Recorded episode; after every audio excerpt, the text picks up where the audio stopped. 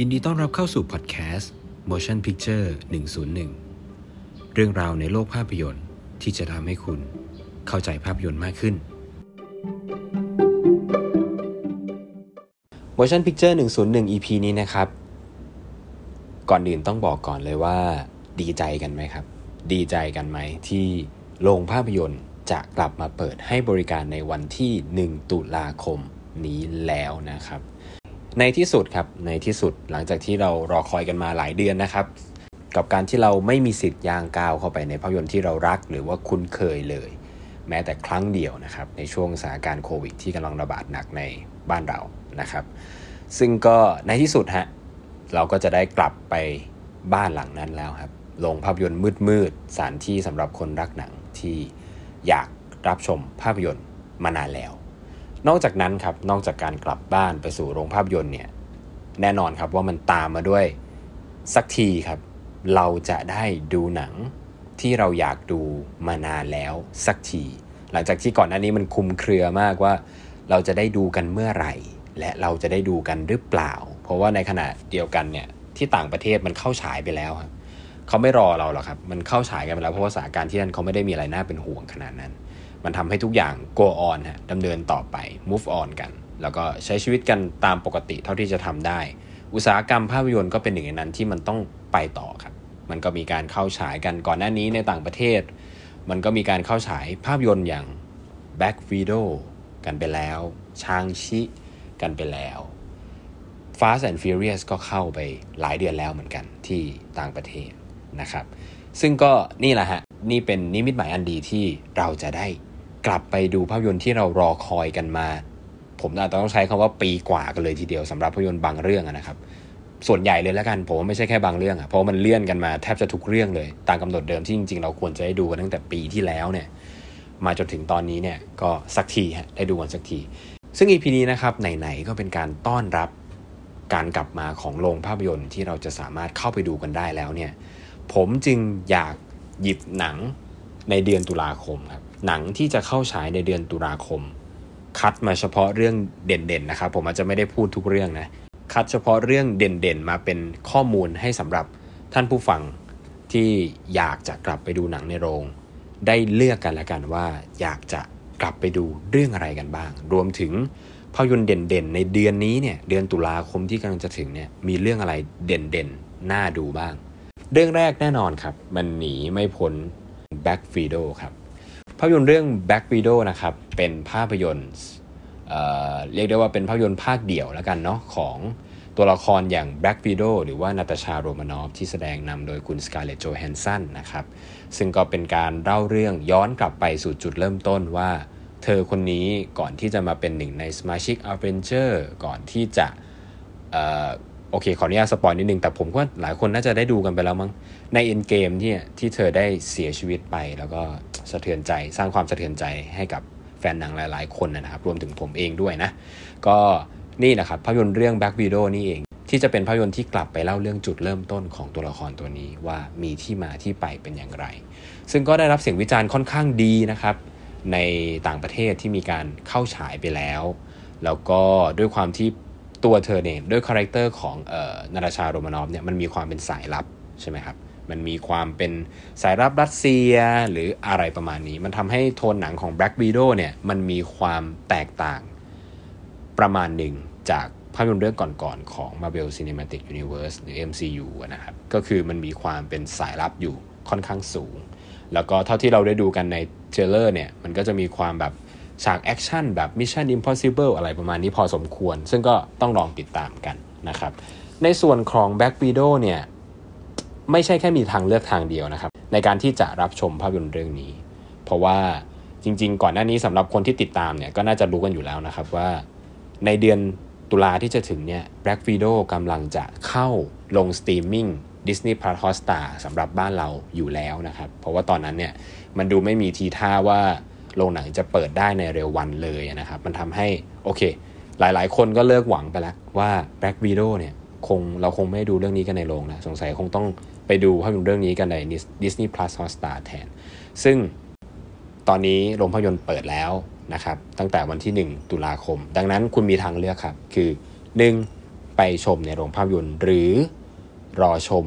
ใน Disney Plus Hotstar ก็ได้ถ้าคุณสมัครเอาไว้นะครับซึ่งก็อันนี้แล้วแต่เลยนะครับแล้วแต่เลือกแล้วแต่สะดวกถ้าบางคนไม่ได้ซีเรียสหรือว่าอาจจะต้องประหยัดเงินด้วยเศรษฐกิจที่ตอนนี้แย่มากๆในสำหรับประเทศของเราก็สามารถรับชมในสตรีมมิ่ง Disney Plus Hotstar ได้แต่ผมเชื่อว่าแฟน Marvel จริงๆน่าจะอยากรับชมภาพยนตร์ Marvel ในโรงภาพยนตร์มากกว่าเนาะผมคิดแบบนั้นนะครับเพราะว่าโดยส่วนตัวผมเองแม้ว่าผมจะโอเคค่อนข้างโอเคแหละไม่ได้มีปัญหาอะไรกับการที่เราจำเป็นที่จะต้องดูผ่านสตรีมมิ่งแต่ว่าการดูภาพยนตร์แบบนี้ในโรงภาพยนตร์มันด้วยอรรถรสมากกว่าอยู่แล้วนะครับแล้วด้วยความที่ผมเองเนี่ยตั้งแต่ Iron Man ภาคแรกผมดูภาพยนตร์ MCU ทุกเรื่องในโรงภาพยนตร์ไม่เคยขาดเลยสักเรื่องครับดังนั้นในเมื่อถ้าเราได้มีโอกาสได้รับชมภาพยนตร์เรื่องนี้ในโรงเนี่ยก็คงจะต้องไปรับชมในโรงกันแน่นอนซึ่งนี่ก็เป็นเรื่องแรกนะครับที่เรามาคุยกันเรื่องที่2ครับ Malignant ครับ Malignant เป็นภาพยนตร์สยองขวัญที่ผมเคยพูดเอาไว้ใน Motion News EP ที่แล้วที่เป็นงานสยองขวัญของ James Wan ที่เป็นงานพักร้อนอะไรของเขาที่ผมเล่าไปในข่าวนั่นแหละครับซึ่งสักทีฮะที่ต่างประเทศก็เข้าฉายไปแล้วเช่นเดียวกันและนี่เป็นโอกาสของคนไทยที่โรงหนังเปิดบริการและเราจะได้กลับไปดูภาพยนตร์สยองขวัญจากฝีมือของเจมส์วานกันอีกสักครั้งครับก็สำหรับคนที่รอคอยที่จะอยากรับชมภาพยนตร์สยองขวัญจากฝีมือเจมส์วานจริงๆเนี่ยก็ภาพยนตร์เรื่อง Malignant ก็อาจจะเป็นตัวเลือกสำคัญของคุณที่คุณคงไม่อยากจะพลาดกันนะครับซึ่งอันนี้ผมต้องบอกเพิ่มอีกนิดนึงว่าภาพยนตร์เรื่องนี้เป็นงานพักร้อนของเจมส์วานก็จริงที่ผมได้เล่าไปใน EP ที่แล้วแต่ว่าปฏิเสธไม่ได้ครับว่านี่เป็นงานสยองขวัญที่เหมือนเจมส์วานต้องการกลับสู่รากเหง้าของตัวเองเหมือนกับตอนที่ตัวเองทำซอเหมือนกับตอนที่ตัวเองทำ Insidious เหมือนกับตอนที่ตัวเองทำConjuring ภาคแรกงาน Malignant น่าจะเป็นงานที่ถูกใจแฟนหนังเจมส์วานแบบ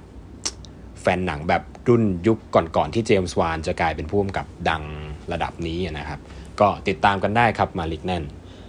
อ๋อผมลืมพูดไปขอโทษที Black Widow จะเข้าฉายในวันที่1นะครับวันที่1ตุลาเข้าฉายเลยเช่นเดียวกับ Malignant ครับก็จะเข้าฉายในวันที่1ตุลาคมเช่นเดียวกันเรื่องต่อไปครับกลับมาสู่ภาพยนตร์ซูเปอร์ฮีโร่เหมือนกันแต่ว่าคราวนี้เป็นค่ายคู่แข่งของ Marvel ครับก็คือหนังซูเปอร์ฮีโร่จากค่าย DC อย่าง The Suicide Squad ครับ The Suicide Squad จะเข้าฉายในวันที่1เดือนหน้าเหมือนกันนะครับซึ่งก่อนหน้านี้ถ้าใครได้ดู Suicide Squad ภาคแรกไปเนี่ยก็อาจจะผิดหวังเพราะว่าด้วยตัวภาพยนตร์ที่มันอาจจะไม่ดีเท่าที่ควรผสมกับเรื่องราวที่สตูดิโอนั้นแทรกแซงการทำงานของตัวผู้กำกับแล้วก็มีเวอร์ชั่นตัดต่อแบบของตัวเองด้วยนะครับมันทำให้หนังเนี่ยไม่ดีเท่าที่ควรแล้วก็ไม่ดีขึ้นเลยกลับมาคราวนี้ครับภาคต่อของ Suicide Squad ได้ผู้กำกับฝีมือดีอย่างเจมส์กันมากำกับภาคต่อครับเจมส์กันคือผู้กำกับที่ในอดีตเขาเคยเป็นผู้กำกับฝั่ง Marvel มาก่อนเพราะว่าเขาคือผู้กำกับ Guardian of the Galaxy ทั้ง2ภาคครับแล้วก็พอมีข่าวว่าในอดีตเขาเคยใช้คำเหยียดหรือใช้คำดูถูกในทาง Twitter ซึ่งเป็นเรื่องราวในอดีตที่ถูกขุดขึ้นมาเนี่ยทำให้ Disney นั้นไล่เขาออกจากการเป็นผู้กำกับภาคต่อ Guardian of the Galaxy ภาค3มันทำให้เขาหันมาซบอกทาง DC ซึ่งก็กลายเป็น Suicide Squad ที่เรากำลังจะได้รับชมกันเสียงวิจารณ์ดีมากนะครับเสียงวิจารณ์ดีมากจริงๆผมเชื่อว่าเราค่อนข้างเชื่อมือผู้กำกับคนนี้ได้ตั้งแต่แรกแล้วแหละและยิ่งดูเทรลเลอร์ของ Suicide Squad เนี่ยก็ยิ่งรู้สึกเลยว่าโอ้โหเจมส์กันปล่อยของในภาพยนตร์เรื่องนี้พอสมควรเลยเราเห็นลายเซ็นความกวนโอ้ยลายเซ็นมุกตลกบางอย่างที่เราคุ้นเคยจากเจมส์กันเนี่ยพอสมควรเลยในตัวอย่างซึ่งคิดว่าไม่น่าจะผิดหวังและเสียงวิจารณ์จากต่างประเทศค่อนข้างดีมากนะครับสำหรับ The Suicide Squad ก็สำหรับแฟนหนัง DC หรือแฟนหนังฮีโร่ไม่ว่าจะ DC หรือ Marvel ก็คิดว่าเรื่องนี้น่าจะเป็นหนึ่งใน choice ของพวกคุณที่รอคอยกันอยู่แน่นอนครับเรื่องต่อไปครับหนีจากภาพยนตร์ซูเปอร์ฮีโร่กันบ้างเรากลับมาสู่ภาพยนตร์แอคชั่นเทรลเลอร์ดิบๆเข้มข้นอย่าง Wrath of Man ครับภาพยนตร์เรื่อง Wrath of Man จะเข้าฉายในวันที่1ตุลาเหมือนกันครับโอ้โหที่ผมพูดมาเรื่องที่4แล้วเนี่ยเข้าฉายวันเดียวกันทั้ง4เรื่องเลยครับโอ้น่าจะเป็นเรื่องหนักใจสำหรับผู้ชมพอสมควรนะครับในการเลือกก่อนว่าจะดูภาพยนตร์เรื่องอะไรโอเคภาพยนตร์เรื่อง Wrath of Man เป็นงานกำกับชิ้นล่าสุดของผู้กำกับกายริชชี่ครับผู้กำกับชาวอังกฤษที่มีลายเซ็นชัดเจนมากแล้วผมเชื่อว่าแฟนหนังของเขาเนี่ยก็มีอยู่เยอะพอสมควรนะครับสำหรับภาพยนตร์ของกายริชชี่เพราะว่าเขาเนี่ยโด่งดังอย่างมากนะครับจากภาพยนตร์จะพูดว่าเป็นแนวภาพยนตร์ไหนดีเป็นภาพยนตร์คอมเมดี้อาชญากรรมละกันอย่าง Lock Stock and Two Smoking Barrels หรือ Snatch หรือว่า Rock and Rolla ภาพยนตร์พวกนี้เป็นงานแจ้งเกิดที่ทำให้เราเห็นลายเซ็นเฉพาะของกายริชชี่ได้ชัดเจนมากทั้งความกวนโอ้ยการเล่าเรื่องแบบไม่เรียงลำดับเวลา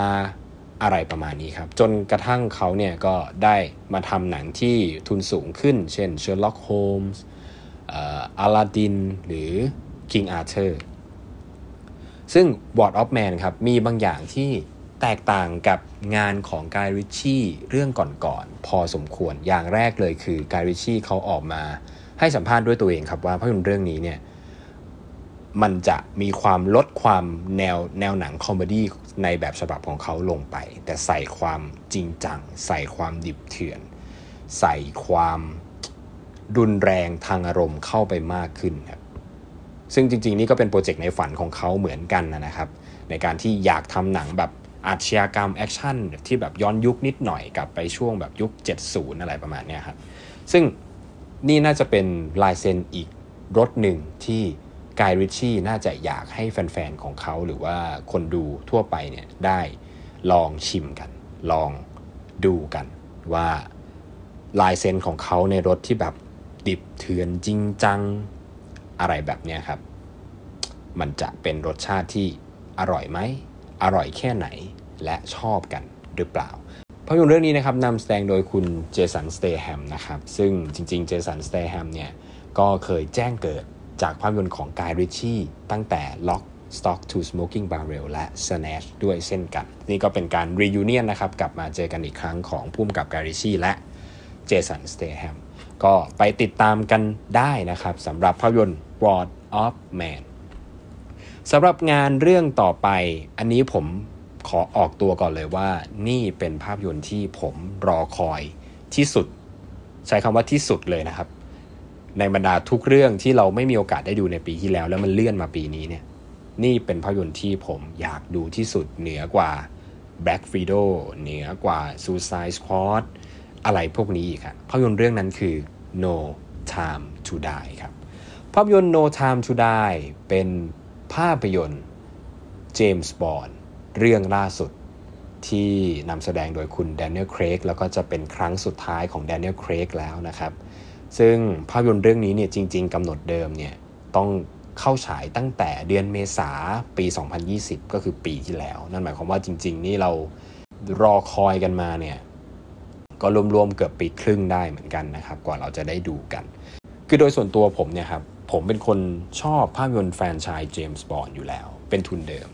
ดังนั้นเนี่ยภาพยนตร์หนังบอนด์กี่เรื่องออกมาเนี่ยผมก็อยากดูแหละแต่ว่า No Time to Die มันมีความพิเศษอีกอย่างหนึ่งก็คือผมรู้สึกว่านี่เป็นภาคสุดท้ายของ Daniel Craig ด้วยแล้วก็เป็นงานกำกับของคุณแครีโจจิฟุกุนางะนะครับเป็นผู้กำกับชาวอเมริกันนี่แหละแต่เป็นเชื้อสายญี่ปุ่นซึ่งผมรู้สึกว่าคุณแครีโจจิฟุกุนางะเนี่ยก็เป็นผู้กำกับสายเลือดใหม่ที่มีฝีมือน่าจับตานะครับน่าสนใจประกอบกับเห็นตัวอย่างภาพยนตร์เนี่ยน่าดูจริงๆครับน่าดูมากๆเลยเพราะว่าคือนอกจากภารกิจใหม่นอกจากตัวร้ายตัวใหม่ที่ดูน่าเกรงขามเหลือเกินแล้วก็แสดงโดยคุณรามีมาลิกที่ได้ออสการ์จาก Bohemian Rhapsody ด้วยเนี่ยนอกจากนั้นมันยังมีโทนหนังอะไรบางอย่างที่มันมีความลึกลับตามสไตล์แบบหนังสายลับอะครับความไว้ใจไม่ได้ความลับบางอย่างที่มันโดนเก็บงำเอาไว้ความเชื่อใจของคู่รักของเขาที่นำแสดงโดยคุณเลียเซดูมันมีหลายอิเลเมนต์ในหนังที่ผมอยากดูมากแล้วก็คิดว่าคงจะไม่พลาดแน่นอนเมื่อหนังเข้าฉายนะครับ ภาพยนตร์เรื่องต่อไปครับเอาใจคอหนังสายอินดี้หน่อยแล้วก็สายดราม่าโรแมนติกแบบจริงจังนิดนึงกันบ้างนะครับออกแนวแบบเรียกน้ำตาเมโลดราม่าหน่อยๆก็คือภาพยนตร์เรื่องซูเปอร์โนวาครับภาพยนตร์เรื่องซูเปอร์โนวาเป็นภาพยนตร์ดราม่าโรแมนติกที่เล่าเรื่องราวเกี่ยวกับคู่รักที่เป็นเกย์2คนนะครับที่ออกเดินทางจากประเทศอังกฤษเนี่ยไปภาคตะวันออกเฉียงเหนือหรือในที่ที่เป็นแบบบ้านนอกของอังกฤษเพื่อไปพบปะสังสรรค์กับญาติพี่น้องเพื่อนหรืออะไรทั้งหลายแหละที่เป็นญาติมิตรสนิทเพราะว่าหนึ่งในคู่รักคนนั้นเนี่ยกำลังจะเป็นโรคสมองเสื่อมระยะสุดท้ายครับก็นี่เป็นทริปที่เป็นการสั่งลาก่อนที่เขาจะจำอะไรไม่ได้อีกเลยแหมแค่ฟังชื่อเรื่องก็น่าจะเป็นหนังดราม่าเรียกน้ำตากันได้ดีทีเดียวนะครับแล้วก็น่าจะถูกใจคอหนังที่ชอบดูหนังดราม่าเรียกน้ำตากันโดยภาพยนตร์เรื่องนี้นะครับได้โปรดิวเซอร์อย่างคุณทิสตันโกลิวเกอร์ที่เป็นโปรดิวเซอร์ภาพยนตร์ดราม่าโรแมนติกที่หลายคนนั้นเจ็บปวดมากๆตอนที่ดูภาพยนตร์เรื่องนี้อย่าง45 Yearsที่เป็นภาพยนตร์ดราม่าโรแมนติกเมื่อหลายปีก่อนนะครับก็มาการันตีความดราม่าโรแมนติกให้กับภาพยนตร์เรื่องซูเปอร์โนวาอีกทีหนึ่งนะครับเรื่องต่อไปเป็นคิวของภาพยนตร์ซูเปอร์ฮีโร่อีกครั้งหนึ่งก็คือภาพยนตร์เรื่องชางชิ and the Legends of the Ten Rings นั่นเองครับสารภาพตามตรงนะครับในบรรดาหนัง Marvel ทุกเรื่องที่จริงๆมันรอเข้าฉายเนี่ยผมโดยส่วนตัวผมนะครับมีความอยากชมภาพยนตร์เรื่องชางชิที่สุดเหนือกว่า Black Widow เหนือกว่า Eternal ซะอีกสาเหตุเพราะอะไรครับสาเหตุเพราะว่าผมโตมากับหนังฮ่องกงนะในวัยเด็กผมโตมากับหนังฮ่องกงในช่วงยุค90ไม่ว่าจะเป็นเฉินหลงหงจินเป่าหลิวเตอร์หัวโจซิงฉือเหลียงเฉาเว่ยผมโตมากับหนังพวกนี้ซึ่งชางชิทันทีที่ผมเห็นรายชื่อนักแสดงว่าคุณเหลียงเฉาเว่ยเนี่ยจะมาแสดงในภาพยนตร์มาเวลโอ้โหผมตื่นเต้นมากอะผมตื่นเต้นแล้วผมอยากดูมากและยิ่งได้เห็นตัวอย่างขึ้นมาเนี่ยตัวอย่างชางชิขึ้นมาเนี่ยก็ยิ่งอยากดูเข้าไปใหญ่เพราะว่าคุณเหลียงเฉาเว่ยเท่มากๆในหนังเรื่องนั้นเท่มากจริงๆแล้วก็ด้วยความที่โทนหนังของชางชิเนี่ยมันก็ดูมีความเป็นแบบสไตล์หนังจีนกำลังภายในหรือมีความกังฟูศิลปะการป้องกันตัวประมาณหนึ่งมันทำให้ผมรู้สึกว่านี่เป็นรสใหม่ของทาง Marvel เหมือนกันแล้วมันก็น่าสนใจจากความชอบส่วนตัวของผมตั้งแต่วัยเด็กโดยทุนเดิมอยู่แล้วด้วยมันทำให้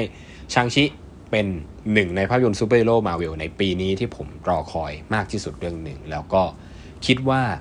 ไม่พลาดครับที่จะเข้าไปดูหนังเข้าฉายในวันที่13นะครับ13ตุลาก็ใครรอคอยอยู่ก็กาปฏิทินไว้แล้วก็เข้าไปดูในโรงกันได้เลยนะครับชางชีเนี่ยดูในโรงได้อย่างเดียวนะครับไม่เหมือนกับ Black Widow ที่คุณเลือกได้ว่าจะดูผ่าน Disney Plus Hotstar หรือโรงภาพยนตร์นะชางชิเข้าโรงอย่างเดียวนะครับในตอนนี้สำหรับเรื่องต่อไปก็น่าจะถูกใจแฟนหนังรถซิ่งโดมินิกทอเรโตซูเปอร์ฮีโร่หลังพวงมาลัยที่ท้าทายแรงโน้มถ่วงของโลกเหลือเกินอย่าง Fast and Furious 9 ครับหรือว่า F9 ก็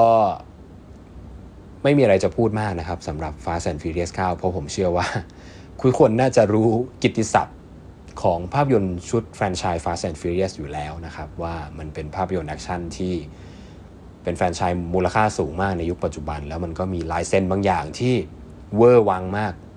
ไม่แคร์ทฤษฎีวิทยาศาสตร์หลักความเป็นจริงอะไรทั้งนั้นไปดูเอามันอย่างเดียวไปดูเอาฉากแอคชั่นมันฉากรถซิ่งไปดูฉากที่รถบินออกสู่อวกาศที่หลายคนตื่นเต้นกันในเทรลเลอร์ได้ตามสบายเลยครับซึ่งก็นี่ก็น่าจะเป็นภาพยนตร์อีกเรื่องนะครับที่ทำรายได้มหาศาลในบ้านเราเพราะว่าหลายคนก็ชื่นชอบกันมากเป็นพิเศษนะครับสำหรับแฟรนไชส์ Fast and Furious แล้วก็ด้วยภาคนี้เนี่ยภาคที่9เนี่ยก็ได้คุณจัสตินลินนะครับผู้กำกับที่เรียกได้ว่าเป็นผู้ปลุกปั้นให้ Fast and Furious เนี่ยกลายเป็นแฟรนไชส์พันล้านก็ว่าได้นะครับเพราะว่าคุณจัสตินลินเนี่ยเป็นผู้กำกับ Fast and Furious โตเกียวดริฟท์เป็นผู้กำกับ Fast and Furious ภาค 4 Fast and Furious ภาค 5 แล้วก็ Fast and Furious ภาค 6 แม้ว่ามันจะมาถึงจุดสูงสุดก็คือเป็นหนังพันล้านในภาค 7 ที่กำกับโดย James Wan ก็ตามแต่ว่ามันก็ต้องยอมรับความตามตรงครับว่าวิธีการนำเสนอหรือวิธีการเปลี่ยนรูปแบบแฟรนไชส์นี้ให้มันกลายเป็น Fast and Furious ภาค 7 เนี่ยมันเริ่มมาตั้งแต่ Fast and Furious ภาค 4 ภาค 5 เป็นตั้งแต่ตอนนั้นแล้วฮะดังนั้นมันก็ต้องให้เครดิตเหมือนกันว่าคุณจัสตินลินน่าจะเป็นอาจจะเรียกได้ว่าเป็นบิดาของ Fast and Furious ก็ว่าได้เพราะว่าเขาเป็นคนเปลี่ยนแฟรนไชส์นี้ให้กลายเป็นหนังแอคชั่นแบบที่เราเห็นกันในปัจจุบันนั่นเองครับก็ติดตามกันได้นะครับสำหรับใครเป็นแฟนโดมินิก โทเรโต้ Fast and Furious 21 เดือนตุลาคมนะครับต่อมาครับเป็นภาพยนตร์เรื่องดูนครับภาพยนตร์ไซไฟมหากาพย์ที่ผมเชื่อว่าหลายคนน่าจะรอคอยเพราะผมเองรอคอยหนึ่งคือเพราะว่าภาพยนตร์เรื่องนี้มีนักแสดงชื่อดังหลายคนมากไม่ว่าจะเป็นทิโมธี ชาลาเมตไม่ว่าจะเป็นรีเบคก้า เฟอร์กูสันไม่ว่าจะเป็นคุณเซนไดย่ารวมถึงนี่เป็นภาพยนตร์ที่กำกับโดยคุณเดนิส วิลเนฟครับคุณเดนิส วิลเนฟโดยส่วนตัวผมจัดให้เขาเป็นผู้กำกับฝีมือดีระดับต้นๆของยุคนี้เลยนะไม่ได้ตัดสินจากความที่แบบหนังเขาดังมากไม่ได้ตัดสินจากความที่แบบโอ้โหเป็นหนังที่แบบเป็นหนังบล็อกบัสเตอร์ทำรายได้ถล่มทลายไม่ใช่ครับแต่ตัดสินจากฝีมือการกำกับตัดสินจากภาพยนตร์ที่ออกมาของเขาว่ามันเป็นภาพยนตร์ที่ดีไม่ว่าจะเป็นภาพยนตร์เรื่อง Prisoner ไม่ว่าจะเป็นภาพยนตร์เรื่องSicario ภาคแรก Blade Runner ภาคล่าสุดนี่เป็นฝีมือของผู้กำกับเดนิส วิลเนฟทั้งสิ้นครับและนี่น่าจะเป็นเรื่องแรกๆจริงๆที่เขามารับงานบล็อกบัสเตอร์ก็คือภาพยนตร์เรื่อง Dune ก็น่าติดตามเหมือนกันนะครับว่างานบล็อกบัสเตอร์แบบบล็อกบัสเตอร์แท้ๆเรื่องแรกของเขาเนี่ยมันจะออกมาดีแค่ไหนเพราะว่าจริงๆเราจะพูดว่า Blade Runnerเป็นหนังบล็อกบัสเตอร์ไหมมันก็พูดไม่ได้เต็มปากซะทีเดียวครับเพราะว่ามันค่อนข้างเฉพาะกลุ่มมากๆแล้วก็มันมีวิธีการเล่าเรื่องที่ไม่ใช่หนังบล็อกบัสเตอร์มันเป็นภาพยนตร์ปรัชญาไซไฟที่มันค่อนข้างล้ำลึกแล้วมันก็ไม่ได้สร้างความเอนเตอร์เทนขนาดนั้นดังนั้นเรื่องดูนก็น่าจะเป็นคำจำกัดความที่ดีที่จะพูดว่าเป็นหนังบล็อกบัสเตอร์ฟอร์มใหญ่เรื่องแรกของคุณเดนิส วิลเนฟนั่นเองครับก็ติดตามชมกันได้นะครับสำหรับเรื่องดูนมี2ภาคนะครับภาคนี้เป็นภาคแรกภาค2รอกำหนดการเข้าฉายต่อไปว่าจะเข้าฉายเมื่อไหร่ก็เข้าฉายในวันที่21ตุลาคมเช่นเดียวกับ Fast and Furious นั่นเองครับภาพยนตร์เรื่องต่อไปคือภาพยนตร์เรื่อง The Last Duel ครับภาพยนตร์เรื่อง The Last Duel จริงๆผมเชื่อว่าหลายคนไม่น่าจะรู้จักกันเท่าไหร่เอาจริงๆสารภาพตามตรงนะถ้าผมไม่ได้หาข้อมูลเพื่อมาทำพอดแคสต์ EP นี้เนี่ยผมก็อาจจะไม่รู้จักเหมือนกันก็ว่าได้ครับแต่ว่าทันทีที่ผมเริ่มพยายามหาข้อมูลดูบ้างว่าภาพยนตร์เรื่องนี้มันคือภาพยนตร์อะไรเนี่ยมันก็เจอบางอย่างที่น่าสนใจทันทีเลยครับบางอย่างที่น่าสนใจทันทีที่ว่านั้นคืออะไรเพราะว่าภาพยนตร์เรื่องนี้ครับภาพยนตร์เรื่องนี้กำกับโดยคุณริดลีย์ สก็อตต์และเป็นภาพยนตร์ดราม่าอิงประวัติศาสตร์คุณริดลีย์ สก็อตต์ผมเชื่อว่าถ้าคนดูหนังจริงน่าจะยังพอจำชื่อของคุณปู่ลิลลี่ สก็อตต์ได้อยู่นะครับเพราะว่าตัวเขาเองเนี่ยเคยมีงานกำกับในช่วงยุค80 90มาถึง 2000 เนี่ยต่อเนื่องแล้วก็มีงานหลายงานที่น่าจดจำอย่างมากไม่ว่าจะเป็น Alien ภาคแรกนี่เราสามารถพูดได้เต็มปากเหมือนกันว่าลิลลี่ สก็อตต์กลายเป็นผู้กำกับที่เป็นบิดาของหนังแฟรนไชส์ Alien เพราะเขาคือผู้กำกับ Alien ภาคแรกเขากำกับ Blade Runner ภาคแรกนี่ก็เป็นบิดาของ Blade Runner ได้เหมือนกันเขากำกับหนังออสการ์อย่าง Gladiator เนี่ยครับมันมีอะไรหลายๆอย่างที่ยังไงเนี่ยงานของลิลลี่ สก็อตต์ก็ยังคงน่าดูอยู่ดีโอเคแม้ว่าช่วงหลังๆมันดีบ้างแย่บ้างกลางๆบ้างอะไรก็ว่ากันไปแต่ว่าภาพยนตร์เรื่องนี้เนี่ยมันก็ดูเป็นงานที่ดูเหมือนย้อนกลับไปสู่แนวถนัดของเขาเหมือนกันเพราะว่าถ้าอิงจากการที่เขาเคยทำ Gladiator แล้วมันออกมาดีมากทั้งได้ทั้งความสนุกได้ทั้งเรื่องแง่ของภาพยนตร์ที่ดีเนี่ยภ ภาพยนตร์เรื่อง The Last Duel ก็ดูเป็นหนึ่งในภาพยนตร์ที่น่าลองไปพิสูจน์ว่าคุณปู่ลิลลี่สก็อตเนี่ยสามารถคัมแบ็กกลับมาได้ดีขนาดไหนเท่าที่ผมลองหาข้อมูลในเว็บไซต์ IMDb เนี่ยภาพยนตร์เรื่องนี้ก็ได้คะแนนไป 7.5 นะครับก็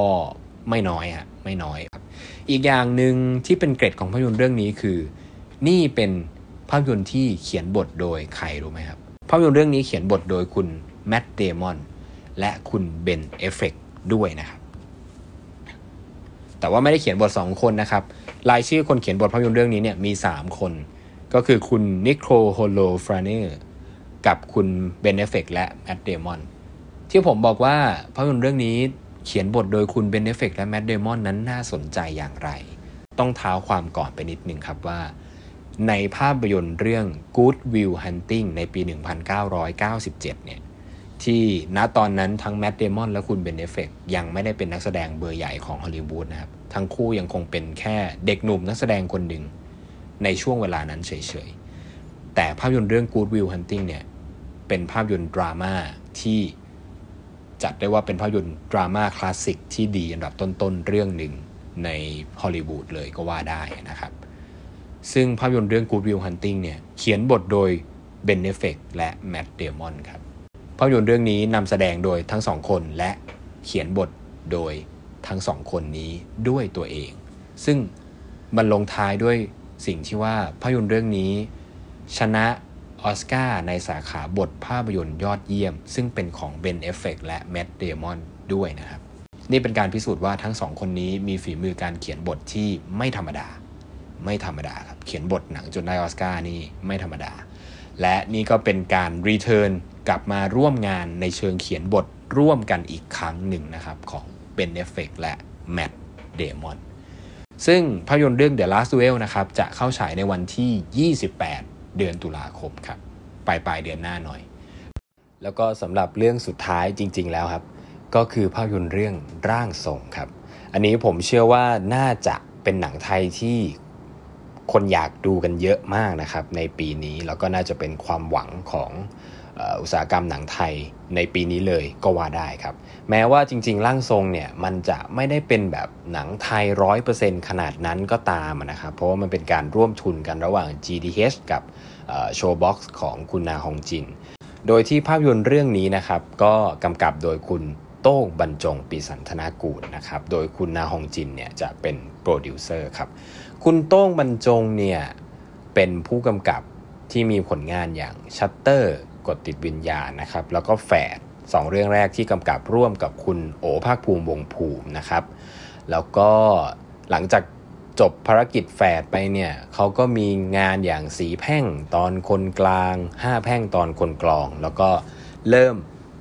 ทิ้งแนวสยองขวัญที่แจ้งเกิดตัวเองไปทำอย่างกวนมืนโฮบ้างไปทำพี่มากพระโขนงบ้างซึ่งก็มีความสยองขวัญอยู่นิดนึงแต่ว่ามันเป็นแนวคอมเมดี้เน้นหนักไปทางคอมเมดี้มากกว่าแล้วก็ทำแฟนเดย์แฟนกันแค่วันเดียวนะครับดังนั้นภาพยนตร์เรื่องร่างทรงเนี่ยมันจึงเป็นการหวนกลับสู่รากเหง้าของพี่โต้งละกันหวนกลับสู่งานแจ้งเกิดแนวหนังแจ้งเกิดของตัวเองแล้วก็ความน่าสนใจของมันเนี่ยคือมันมีคุณนาฮงจินเนี่ยมาแท็กทีมเป็นโปรดิวเซอร์ด้วยมันเลยยิ่งทำให้ความน่าสนใจมันพุ่งเข้าไปอีกครับคุณนาฮงจินผมพูดนิดนึงละกันคุณนาฮงจินเป็นผู้กำกับชาวเกาหลีใต้ที่มีผลงานอย่าง The Wailing ที่หลายคนน่าจะเคยดูกันบ้างนะครับ The Wailing ถ้าหลายคนเคยดูกันแล้วเนี่ยหลายคนจะรู้เลยว่ามันเป็นภาพยนตร์ที่เล่นเรื่องเกี่ยวกับไสยศาสตร์หรือความเชื่ออะไรบางอย่างที่มันอธิบายไม่ได้แล้วด้วยฉากหรือเซตติ้งในหนังเรื่อง The Wailing เนี่ยมันมีความบ้านนอกมันมีความไม่ได้อยู่ในเมืองเลยฮะมันเต็มไปด้วยฉากแบบป่าเขาบ้านธุรกันดารอะไรประมาณนั้นนะมันทำให้ The Wailing เนี่ยมันมีอะไรหลายๆอย่างที่เหมือนหนังไทยเลยมันมีเรื่องร่างทรงมันมีเรื่องการบูชามันมีเรื่องการบูชายันมันมีเรื่องพิธีกรรมอะไรก็ไม่รู้อะเต็มไปหมดเลยดังนั้นเนี่ยการแท็กทีมกันของ2ผู้กำกับอย่างคุณโต้งและคุณนาฮงจินจึงเป็นสิ่งที่น่าสนใจเป็นอย่างมาก นะครับแล้วก็นอกจากนี้เนี่ยครับร่างทรงเนี่ยได้เข้าฉายที่เกาหลีใต้ไปจริงๆก็หลายเดือนแล้วนะเพราะว่า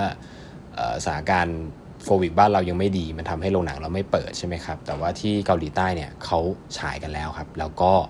ทำรายได้ดีเลยนะครับแล้วก็สร้างกระแสในเรื่องความน่ากลัวเนี่ยมากทีเดียวไม่ว่าที่เราจะเห็นข่าวว่าชาวเกาหลีใต้นี่แบบกลัวจนแทบแบบดูไม่ได้เลยต้องเดินออกจากโรงหรือว่าแบบโอ้โหเป็นหนังที่น่ากลัวมากอะไรประมาณนี้ครับมันทำให้ความคาดหวังต่อภาพยนตร์เรื่องร่างทรงของคุณโต้งบรรจงปิสันธนากูลเนี่ยสูงมากครับในเดือนนี้เราก็จะได้มีโอกาสรับชมเรื่องนี้กันในโรงสักทีแล้วนะครับหลังจากที่ก่อนหน้านี้มันก็